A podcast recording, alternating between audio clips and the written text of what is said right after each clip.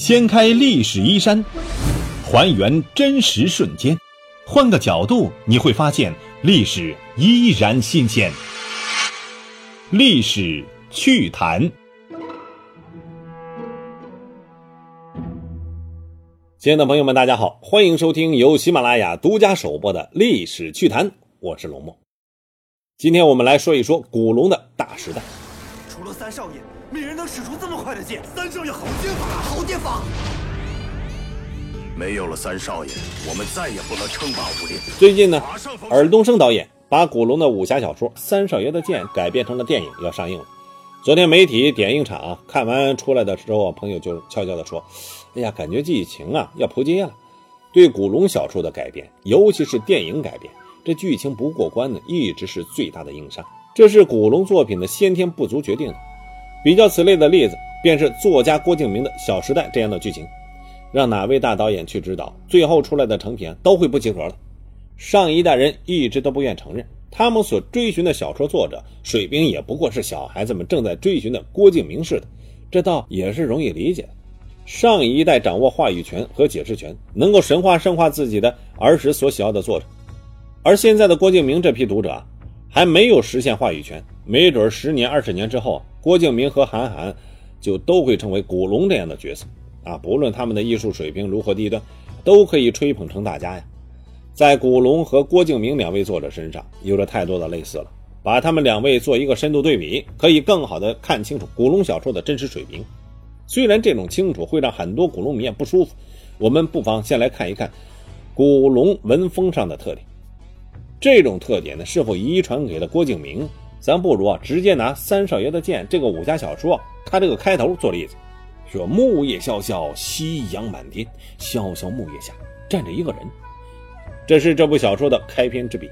一句话，两个萧萧，本身便是词穷理尽的征兆。在遣词造句上，古龙没有小说家的基本功底，而夕阳满天这样的词。实际上是小说创造当中的水词儿。古龙的这个语言风格，直接一点来说，是使劲儿的敲回车键，拼凑半文不白的水词儿罢了。整个语言文风就是华而不实的，华丽丽的词藻背后是干瘪空洞的文字，意象拼接。这种风格在大陆这边呢，被郭敬明等青年作家继承的非常好。这样的文风啊，很容易获得不懂行的中学生的青睐。我们在读孩子们这个作文的时候，你就会发现，在中学生当中啊，余秋雨体呢也比较火啊，不在本文呢论述范畴之内，咱就不多说了。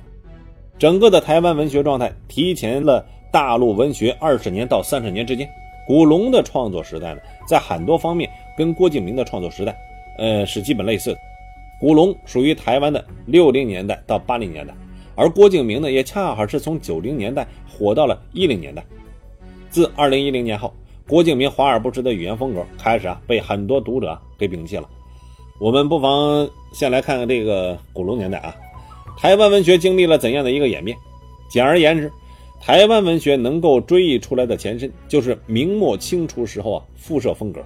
当时大明朝亡了，复社的呃这个徐福运啊、沈光文等人呢到了台湾，带去了最初的文学风格。这种风格就是复社姿态的。救亡图存为己任，很长一段时间，台湾文学都是这个路数。后来日本占据了台湾，这个复社风呢被台湾小说家们沿用了。到了蒋校长去台湾，此处文学啊开始有了新的变化。蒋校长痛定思痛啊，觉得自己被打到岛上来了，就是因为没有主抓文艺，所以设立各种文学基金会，奖励写对岸坏话的作品和作者。整个五零年代的台湾文学。都是以这类为主流的，《狄村传》就是此类当中名气很大的一部小说。可是台湾人本身呢是反感这些东西的。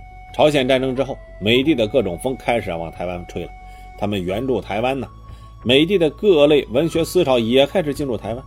经过几年的发酵，台湾文学在六零年代出现了崭新的现象，吸纳西方的各类思潮啊，意识流的，弗洛伊德式的、梦境的、现代的等等等等。学界有个词儿说，六零年代的台湾文学进入了一个现代主义阶段。这个阶段本身是对蒋校长文艺要求的一种摒弃，是一种抗争的方式。但另外一方面呢，台湾文学也开始变得光怪陆离，甚至可以说乱七八糟的了。古龙的武侠小说就是脱胎于此时的光怪陆离的，所以我们读古龙的这个武侠呢，能够很容易的感受到，他根本不关心时代，他只关注于小儿女的那点卿卿我我。跟古龙武侠同根而出的就是琼瑶的言情，古龙的屌丝意淫，琼瑶的贫道自摸啊，从明末开始的那种救天下为己任的文风被摒弃掉了。我们再来看看大陆这边，大陆这边改开的比较晚，台湾是五三年西风进入，我们呢是八三年前后才有西风吹来，恰好是三十年的时间。所以呢，台湾六零年代的古龙啊，正好对应着大陆九零年代末期的。谁呀？郭敬明，小郭的风格也是在光怪陆离的追求刺激当中啊出现的。古龙的嗜血的杀人的刺激，而郭敬明的世商的消费刺激，他们俩一致的地方是作品内容都不关心时代，都是关注自我的意淫。看三少爷的剑的女的要杀人，看小时代的几个妹子要相互撕逼，实则是一个味道的。台湾文学在七零年代开始有了新的气象，不再是意识流啊、梦境啊、弗洛伊德等等了，开始走一种乡土的路线了。开始台湾人写台湾人自己的进入资本主义世界之后的悲苦，这类文风对应到大陆来就是谁啊？刘震云、阎连科他们新世纪之后的作品。再比如阎连科的《金莲你好》，将乡土中国一个村镇的行政升级改造后的龌龊塑造的栩栩如生。再比如，刘震云的《我不是潘金莲》，讲的是新时期的那啥，嗯，是吧？大家都知道，古龙的余文啊，一直烧到了八零年代，后来在台湾呢就没有那么火了。台湾人民的审美品味啊，也有自己的发展。郭敬明的余文呢，实际上是刚好烧到了最近几年，刚好是三十年的差距。大陆读者也开始厌倦了郭敬明的这种浮华造作，文学这个东西啊，太跟时代节拍了。很多读者觉得古龙的作品非常有气质，这一点很像郭敬明。古龙行文追求快，因为他写东西啊就喝酒，喝醉了才下笔，所以就生出了快节奏来。我估计啊，郭敬明不喝酒，应该是喝巴西最贵的那种猫粑粑的咖啡豆，然后呢也是昏昏的开始下笔，力求华美。他们俩的问题都是不关心时代，像一块美味的假奶油蛋糕，这是他们最大的一个特点。好。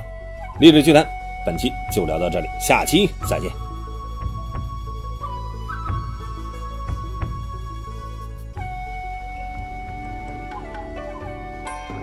刀斩风斩雨斩鲲鹏，扶摇一随我身，阴谋诡计里耍一阵，叶子纵横。相记相比不伤人，从来情意难全难分，心上总有疤痕。冰火月白剑出来一瞬，这金色亲吻，胜负一出几分，生死只在方寸。风息花无声，花月无声，影人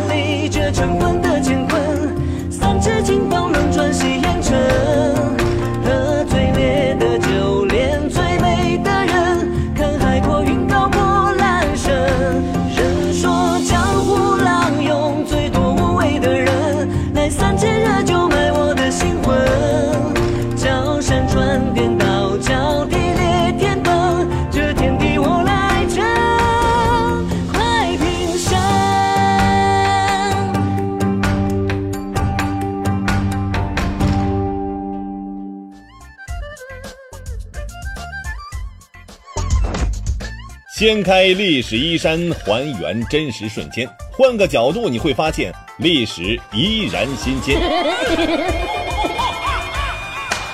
历史趣谈，主播龙墨，编辑老马，后期混音雨林狼。感谢您的关注收听，咱们下期再见。